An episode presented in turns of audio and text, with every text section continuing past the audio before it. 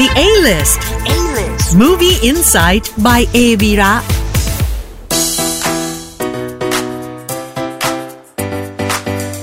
ได้เวลาของ The A-List Movie Insight by a v i r a กันอีกครั้งหนึ่งแล้วนะครับ The A-List ในสัปดาห์นี้นะครับ จะมีทั้งภาพยนตร์เข้าใหม่ และภาพยนตร์ที่คุณสามารถหาชมได้จากการสตรีมมิ่งนะครับ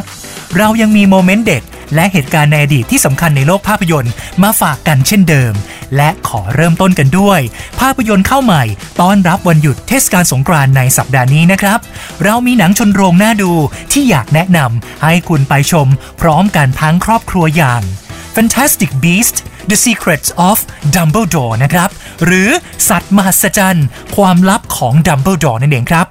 The A-List. A-List. อภิมหาภาพยนตร์แฟนตาซีฟอร์มยักษ์ ที่เป็นภาคที่ 3 ในปฐมบท Wizarding World ที่เคยดัดแปลงวรรณกรรมเยาวชนสุดยิ่งใหญ่ แห่งศตวรรษอย่าง Harry Potter ของ J.K. Rowling จนกลายเป็นแฟรนไชส์ภาพยนตร์ที่ทำเงินมหาศาลทั่วโลกมาแล้วนะครับโดยหนังภาคนี้จะเล่าเรื่องราวต่อจากภาคก่อนคือ Fantastic Beasts The Crimes of Grindelwald นะครับ เมื่อศาสตราจารย์อัลบัสดัมเบิลดอร์รู้ว่า พ่อมดแห่งศาสตร์มืดที่เคยเป็นเพื่อนกันมาก่อนอย่าง Gellert Grindelwald เริ่มเดินแผนการหวังปกครองโลกเวทมนต์ด้วยตัวเองนะครับ แต่ Dumbledore ไม่สามารถหยุดอดีตเพื่อนรักได้ด้วยตัวคนเดียวนะครับ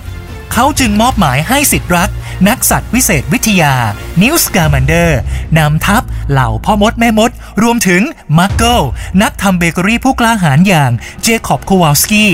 ไปเผชิญหน้ากับภารกิจเสี่ยงอันตราย ที่พวกเขาต้องต่อสู้กับสัตว์วิเศษ ทั้งเก่าและใหม่ รวมถึงกองทัพผู้ติดตาม Grindelwald นะครับ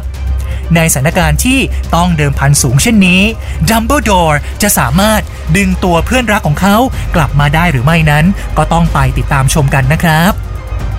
Fantastic Beasts The Secret of Dumbledore เป็นการกลับมารับบทผู้กำกับอีกครั้งหนึ่งของผู้กำกับหนัง2ภาคก่อนอย่างเดวิด เยตส์ที่เคยคลุกคลีอยู่กับแฟรนไชส์ Wizarding World มาตั้งแต่ Harry Potter and the Order of the Phoenix แต่สิ่งที่หนังชุด Fantastic Beasts มีความโดดเด่นมากที่สุด นั่นก็คือการเขียนบท ที่เป็นต้นฉบับทั้งหมดโดย J.K. Rowling ร่วมกันกับ Steve Kloves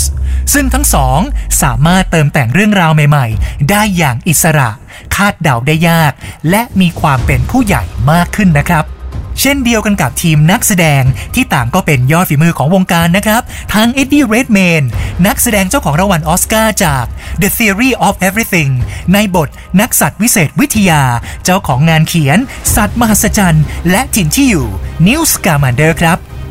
Jude Law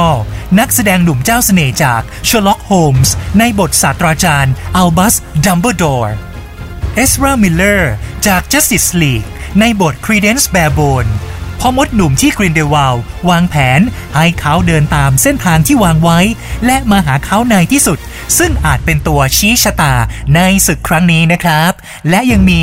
Mads Mikkelsen จากซีรีส์ Hannibal นะครับ ที่ถูกเลือกให้มาแสดงแทน Johnny Depp ในบท Gellert Grindelwald นะครับ อีกหนึ่งสีสันที่ทำให้ผู้ชมตกหลุมรัก Fantastic Beasts คงหนีไม่พ้นบรรดาสัตว์วิเศษของ Newt Scamander ที่มีความสามารถเฉพาะตัว และคอยช่วยเหลือ Newt ในภารกิจต่างๆ ซึ่งในภาคนี้พวกเขาจะมีบทบาทมากน้อยแค่ไหน ก็ไปติดตามกันได้ ใน Fantastic Beasts The Secrets of Dumbledore สัตว์มหัศจรรย์ความลับของ Dumbledore พุธที่ 13 เมษายนนี้ ในโรงภาพยนตร์ครับ มาถึงภาพยนตร์เข้าใหม่ในช่องทางสตรีมมิ่งกันบ้างนะครับ ซึ่งอยากแนะนำให้คุณไปชมกันในสัปดาห์นี้นะครับ เป็นภาพยนตร์แอนิเมชันแนวไซไฟ coming of age อย่าง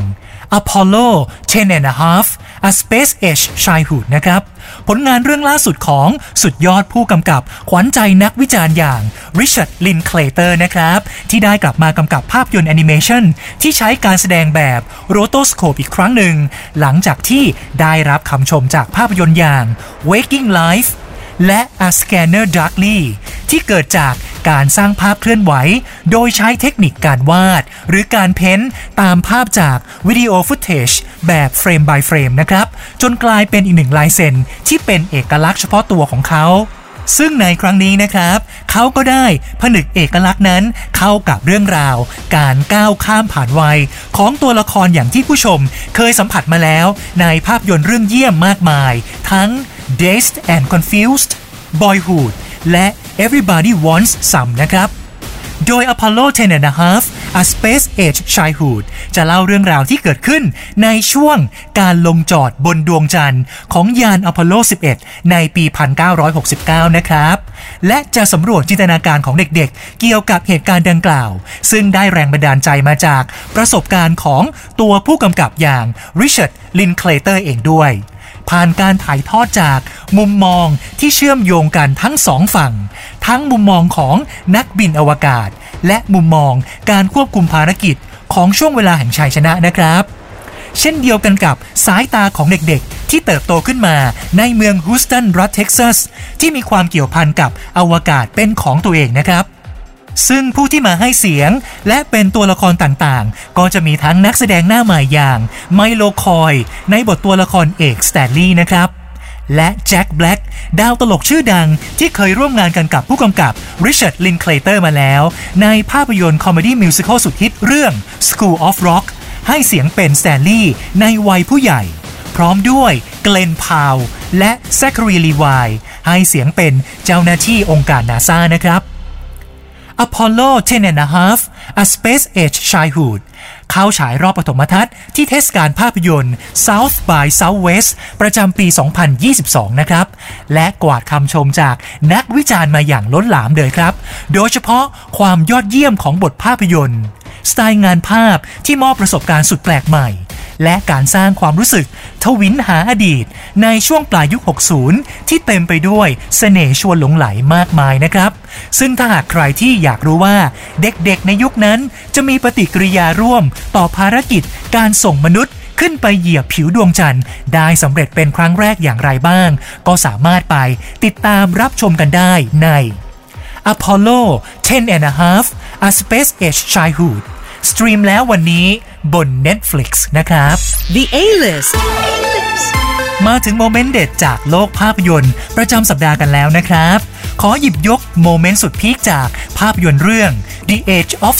Seventeen ภาพยนตร์แนว comedy Coming of Age เรื่องเยี่ยมเมื่อปี 2016 นะครับ ที่ได้นักแสดงสาวขวัญใจวัย teen อย่างเฮลิสไตเฟลมารับบทเป็นเนดีน สาวน้อยวัย 17 ปี ที่กำลังเจอกับวิกฤตทางอารมณ์นะครับ และมีอยู่ฉากหนึ่งที่เธอเผลอกดส่งข้อความเสียวๆ ให้กับชายหนุ่มที่เธอแอบชอบครับ ด้วยความรู้สึกอับอาย และกระอักกระอ่วนในตัวเอง เนดีนจึงเดินเข้าไปบอกกับมิสเตอร์บรูเนอร์ครูคนสนิทที่เธอมักจะปรึกษาปัญหาชีวิตด้วยเป็นประจำว่า เธอจะฆ่าตัวตายแต่แทนที่จะให้คำแนะนำดีๆ กับเนดีนนะครับ ครูบรูเนอร์กลับแกล้งทำเป็นหยิบจดหมายลาตายของตัวเองขึ้นมา แล้วอ่านว่า ผมมีเวลา 32 นาทีแห่งความสุข ที่หายไประหว่างช่วงพักเที่ยง ซึ่งถูกใช้ไปจนหมด ครั้งแล้วครั้งเล่า โดยนักเรียนในชุดเหยๆคนเดิม วิธีการตอบโต้ของครูบรูเนอร์ เหมือนจะเป็นเพื่อนปรับทุกข์กับเพื่อน มากกว่าเป็นครู หรือเป็นพ่อพระที่แสนใจดีนะครับไม่ต้องโลกสวยก็สามารถช่วยย้ำเตือนให้เนเดียนรู้ว่าชีวิตวัยรุ่น อาจไม่ใช่เรื่องง่าย แต่ประสบการณ์แย่ๆทุกอย่างจะทำให้เราได้เรียนรู้ และเติบโตเป็นผู้ใหญ่มากขึ้น และการแสดงในเรื่องนี้ของเฮลิสไตเฟลก็โดดเด่น จนทำให้เธอได้รับการเสนอชื่อเข้าชิง รางวัลลูกโลกทองคำครั้งที่ 74 ในสาขาของนักแสดงนำหญิงยอดเยี่ยม ประเภทเพลง หรือตลกอีกด้วยนะครับสำหรับเหตุการณ์สำคัญในอดีตที่เกิดขึ้นในวงการภาพยนตร์ในช่วงสัปดาห์นี้นะครับ ก็ต้องย้อนกลับไปเมื่อวันที่ 11 เมษายน ปี